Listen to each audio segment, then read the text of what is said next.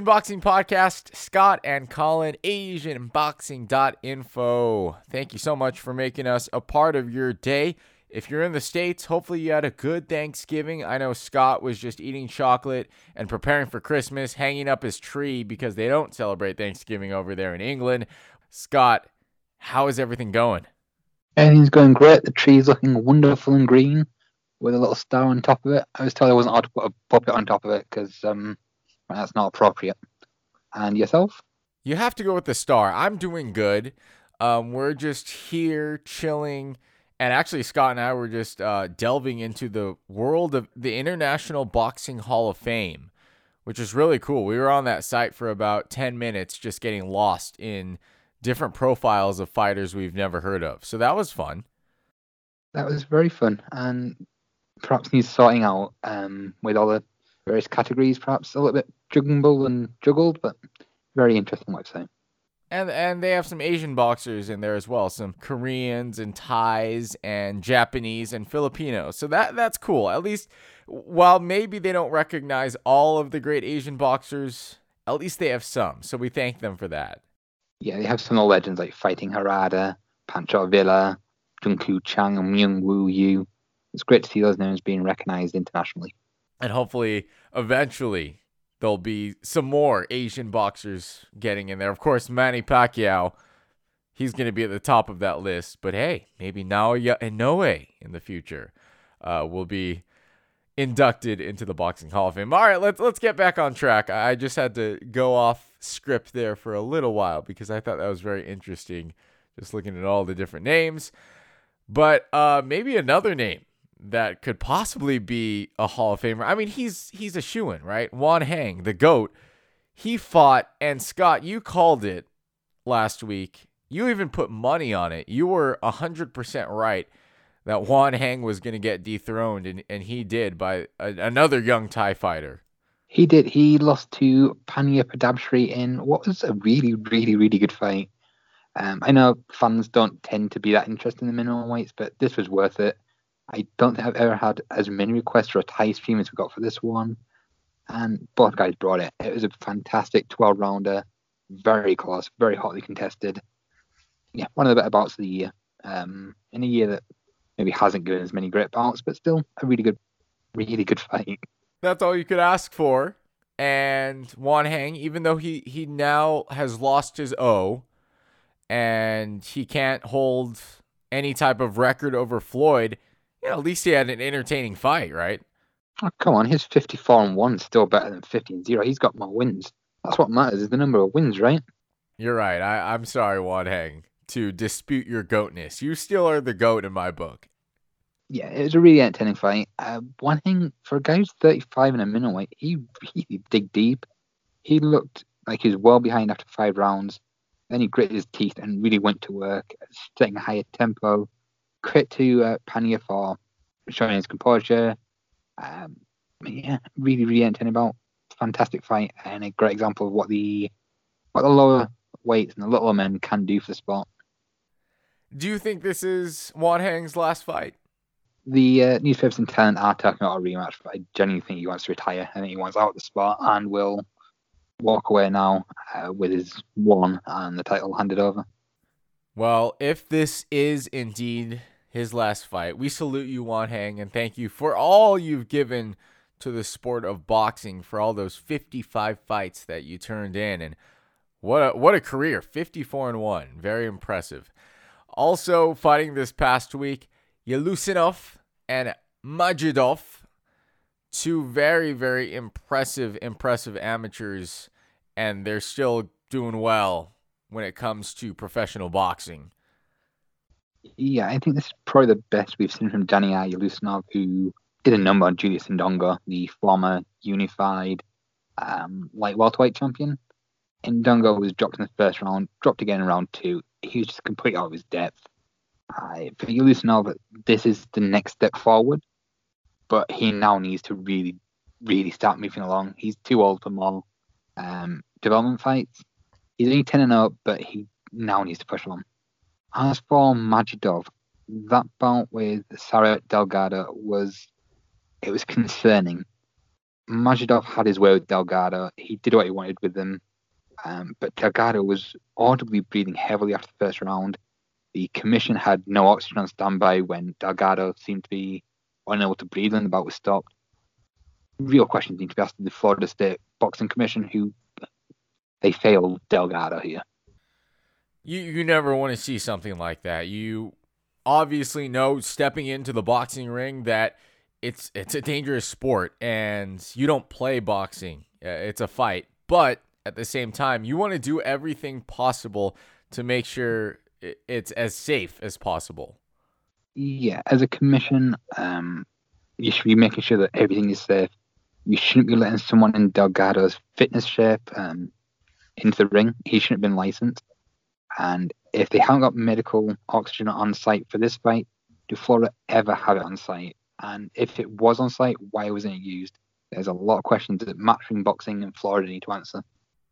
AsianBoxing.info with Scott and Colin. It's the Asian Boxing Podcast.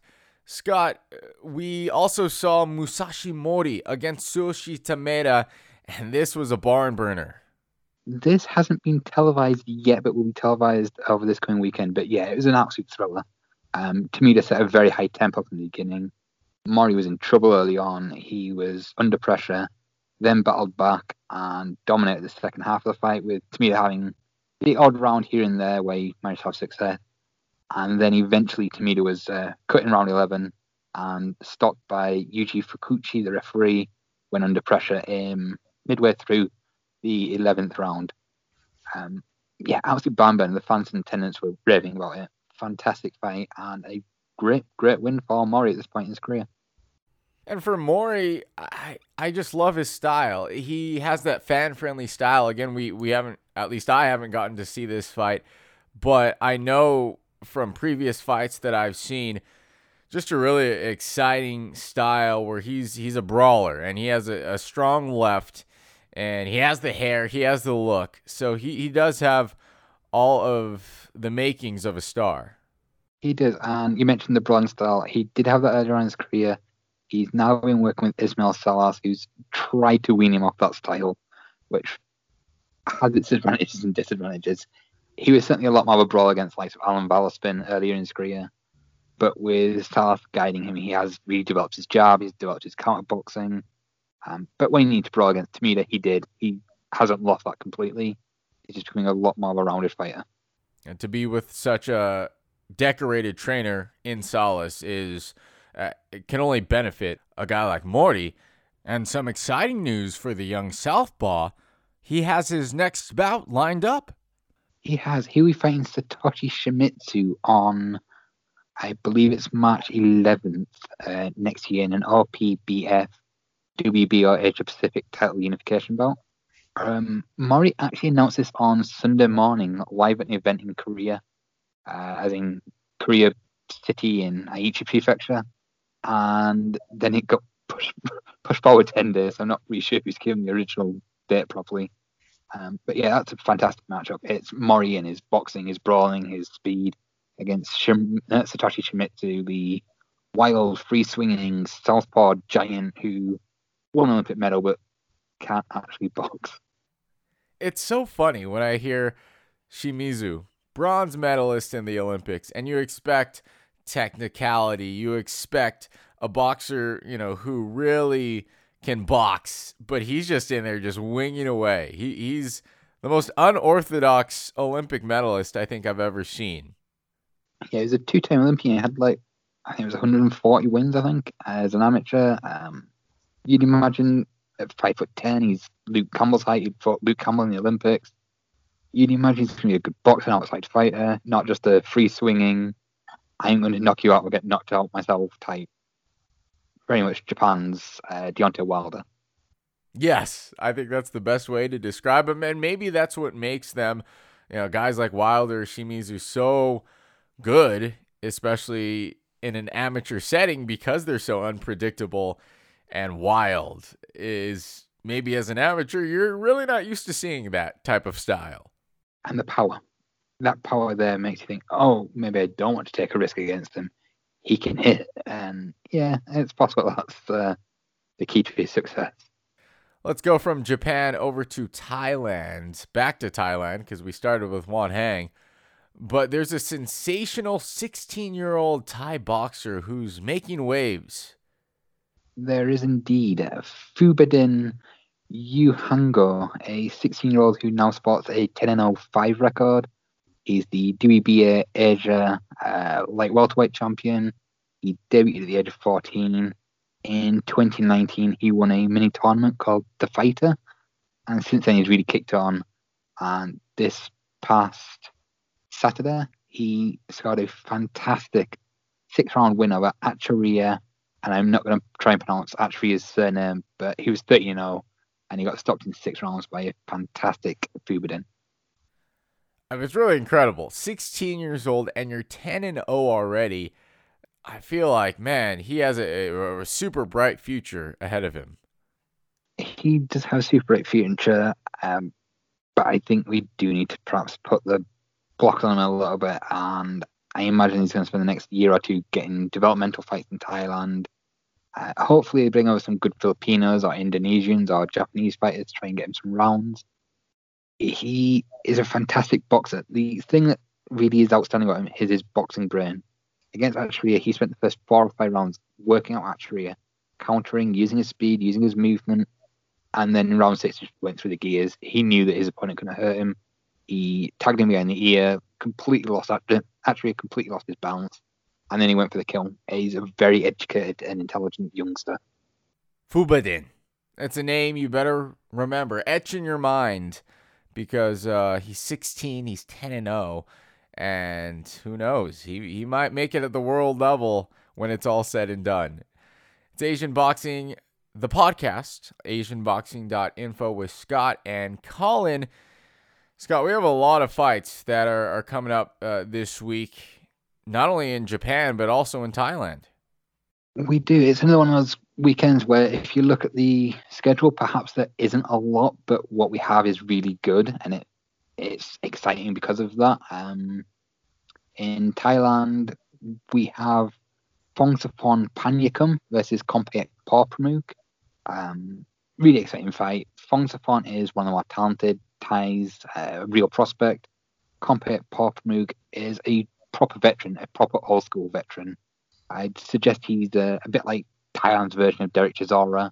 He comes forward. He's never, never an easy fight for anybody always pressuring, and that's a really good test for Phongsaphorn. We also have Apichet Petchmanee versus Musheg Adoan 2. These two fought to a controversial bout a few months ago where Apichet was dropped twice and very, very, very lucky to get the decision. And almost immediately, almost like the two days after the fight, they announced they were going to have a rematch. So that's really another really close one. I fancy Adoan to stop Petchmanee this time, though. And then in, in Japan, we're seeing a couple of fights, including a star in Mikito Nakano coming back. Yeah, so on Saturday in Japan, actually at the same time as the Thai card, we're seeing Mikito Nakano uh, in his first fight against a Japanese opponent as he takes on Ruito Seiki. Nakano's just a sensational boxer puncher. He's 25, he's a southpaw, very smooth fighter, very clean puncher, very knowledgeable, very strong amateur pedigree on paper, this looks like being one of his toughest bouts. I think he's going to make it look easy, but Seiki should go rounds, and it should perhaps be of answer a couple of questions about his stamina, his mental aptitude in the ring. 126 right now in Japan is stacked. Where does Nakano fit at the featherweight division in Japan? I think he probably fits somewhere outside the top 10. It's a very, very, very deep division but he's only you know 25. He's 4 0. Um, he's not in a rush. He doesn't need to be rushed. You got guys like Ryo Sagawa, Reiya Abe, Musashi Mori, Satoshi Shimizu, Shohei Mori. Uh, even guys like Ryo Matsumoto, Takuya Mizuno are all probably a bit too far ahead of him. But I'd say within within 12 to 18 months, he'll be certainly in the title mix. Really a stacked division. It, it's fun to see 126 and 130 in Japan because – it seems there's just countless fighters there who are possibly going to be contending for a title in Japan. Whether it's regional or domestic title, they're all going to be clashing with each other. They're going to make fantastic fights, and even if none of them actually gone to the world level, I imagine some of them will. But if none of them do, there's still gonna be some amazing fights between them. Asian Boxing, the podcast with Scott and Colin. AsianBoxing.info is the website. Scott, any other fights that are, are coming up this week? Yeah, on Thursday we have another card from Japan. Um, this is headlined by a Japanese middleweight title bout between Masataka Taniguchi and Hizuki Sato. If I'm being honest, this shouldn't be too much of a test. I think Taniguchi win that there without any problems. Taniguchi's had a really frustrating year. He was originally set to face Vitor Dante in March, and then COVID 19 happened. That bout got cancelled. He then had to wait and wait and wait, and now faces Sato nine months later. On the same card, Ayaka Miyao and Etsuko Tada, they fought to a draw earlier this year, and they'll clash for the WBO um, female middleweight title. Given the first bout was brilliant, I expect this one to be brilliant as well. Good amount of boxing uh, this week, not only in Japan and in Thailand. Out of all of these fights, Scott, which one catches your eye the most? If you could only watch one, which one would you be watching? It would actually probably be the female fight between Miyao and Tada. Uh, I thought the first one was fantastic. I think this one will be just as good. Women's boxing might not be as good as men's in general, but when the top women fight the top women, we get brilliant bouts. And Miyao and Tada are, absolutely brilliant. They're legends between them, and yeah, that should be that should be an absolute barn burner. It's the Asian Boxing Podcast with Scott and Colin. And Scott, we have some exciting news, we have some sad news, and some troubling news. What are you hearing uh, through the grapevine right now? In regard to exciting news, we have had some bouts reconfirmed. Um, Katsunari Takayama versus Ryo Kenishi, which was supposed to take place a couple of weekends ago, has been reorganized for December 27th. That got cancelled when Kenishi tested positive for COVID 19 and then had negative tests afterwards, which basically cleared him. So it's great to see that bout's reorganized. Uh, Ryusuke Nishida versus Shohei Omori's been reorganized as well. That's been cancelled twice this year, and that's now on. Uh, another fantastic bout, a really big step up for Nishida. Tirashai Krating Dengjim, or Tewa Kiram, is back in action later this month on December 19th, um, up at light heavyweight, which is bizarre given that he fought uh, Lucas Matthysse at 147 pounds. Yeah, there's basically been a lot of bouts announced. We've already mentioned the Musashi Mori versus Satoshi Shimizu bout, which is mouth-watering and that's probably the the happiest and the best of news. On slightly upsetting terms, Japanese-based Peruvian fighter Kevin Mendoza has died at the age of 23 following a car crash last week. Um, the news was brought by his promoter Suruga Danji, who um, allowed access to fans for want to send thoughts and prayers and things to Mendoza's family. However, when it comes to troubling news, it's one of our favourites, Kenshiro, who's been a naughty boy, um, as he has been involved in a car accident back in the summer when he was drunk. Oh no. Ken! Ken! What are you doing? Thankfully, he did crash into a parked car by the sounds of it, and nobody got hurt from what we can tell. There's not been any reports of anyone being hurt, but it's still a troubling uh, situation for him. He um, has had to scrap his planned December 19th bout with Tetsuya Hisada. It's now expected that the JBC will give him some sort of punishment for breaking the social code of boxing in Japan.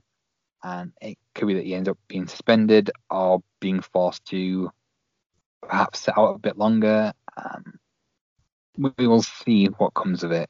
But at the moment, that bout with Hisada is certainly not taking place in December. It's unfortunate. I, know we all make mistakes, but you just don't want to see anything like this. It, it. I'm glad that no one was hurt, and that's the main thing. Uh, that's the most important thing that everyone was safe, um, that he himself wasn't hurt. But at the end of the day, uh, you just have to be a lot smarter with your decisions, and we hope you know, he could get some help with with what is possibly a drinking problem and that he can get back in the ring. By the sounds of it, it wasn't so much a drinking problem as a party and the things that came after a party. So in fairness to him, I don't think he's alcoholic. But yeah, it is a worrying situation to be in. Um, he didn't send any sort of apology publicly or even acknowledge it until a Japanese newspaper broke the news. It seemed very much like the paper beat him to it, and he essentially felt obliged to apologize. Potentially a very big learning experience there. It's all about learning, getting better, and I know he will.